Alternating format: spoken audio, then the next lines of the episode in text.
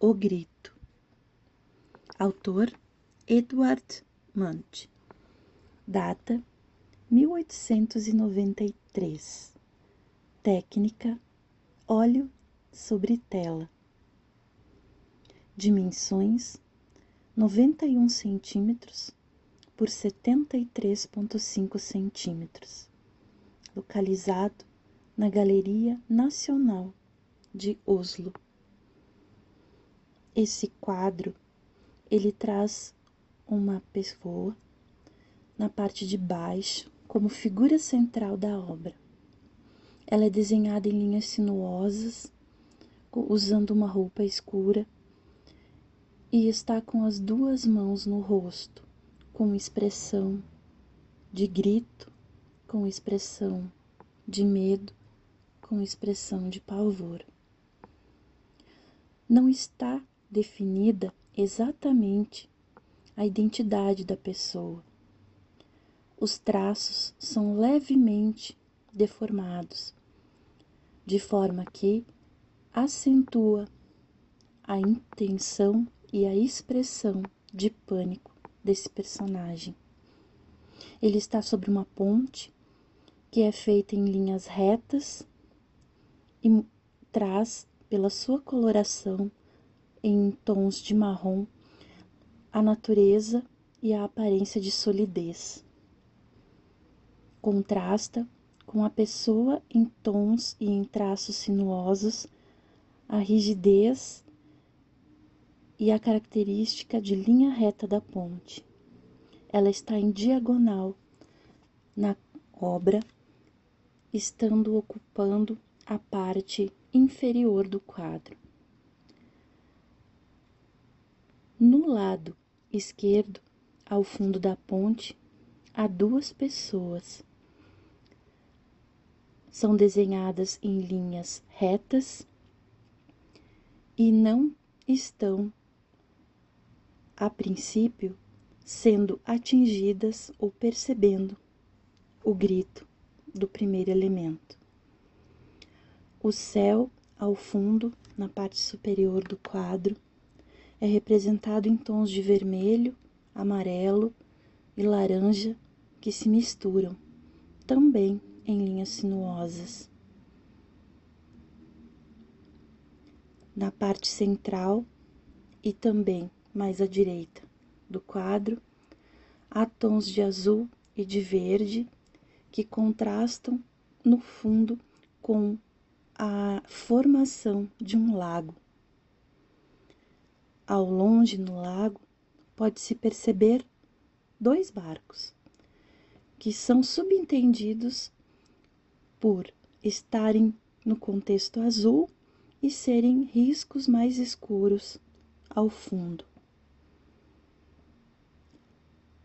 o céu, o lago, a vegetação e a pessoa que grita são todos desenhados em linhas curvas, exceto a ponte e as duas outras pessoas que também estão à ponte, que são re representadas e desenhadas por traços rígidos e retos.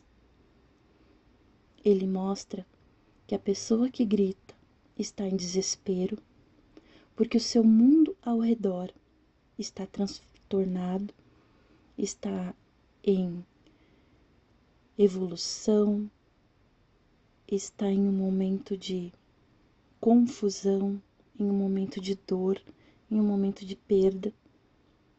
Mas as pessoas ao fundo e a ponte e também os barcos não são afetados pela sua dor e pelo seu grito. Sobre essa obra, há duas curiosidades interessantes de serem comentadas. Há uma frase escrita a lápis na parte superior do lado esquerdo da tela, quase imperceptível. E o que ela diz? Diz o seguinte: só pode ter sido pintado por um louco. Sempre existiu a dúvida se o pintor Edvard Munch era o autor da frase. No ano de 2020, exames confirmaram de que realmente foi o artista que escreveu a frase na obra. Esta obra, ela foi feita em quatro versões. Duas, opa, três estão em museus e uma quarta versão é de posse de um empresário que a comprou. A versão de 1893, que foi descrita acima, é a obra-prima, que foi pintada inicialmente pelo autor e pertence à Galeria Nacional de Oslo. Foi realizada em óleo e pastel sobre cartão. No mesmo ano, ele fez uma imagem igual com lápis, e essa também está em Oslo.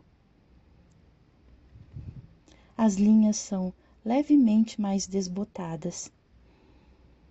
A terceira versão foi feita dois anos mais tarde, 1895.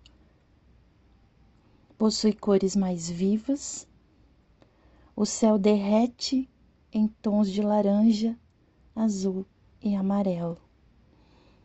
Essa pertence a um colecionador particular que a comprou em um leilão por 120 milhões de dólares aproximadamente. A última versão foi pintada em 1910 como uma espécie de réplica após o pintor ter vendido a primeira obra feita.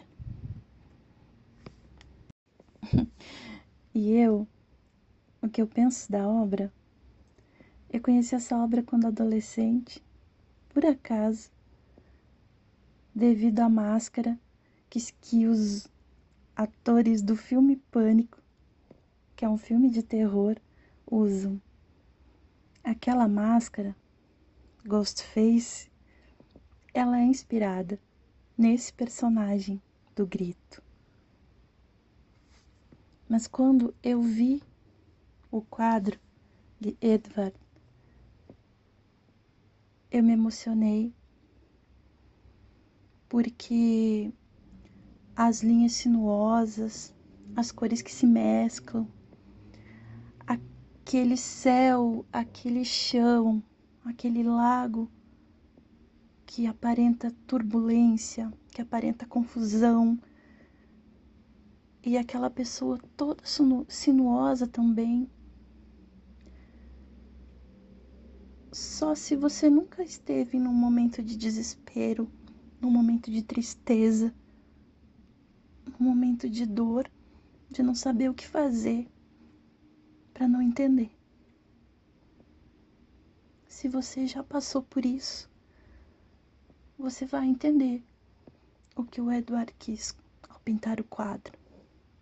Você não precisa vê-lo, porque esse sentimento é um sentimento que é forte, é devastador e que nos faz sentir só, assim como o personagem do quadro, porque os barcos ao longe, as pessoas ao longe e a própria ponte, o próprio chão onde ele está, não se abalam, são representados por linhas retas, são representados por estruturas firmes e sólidas.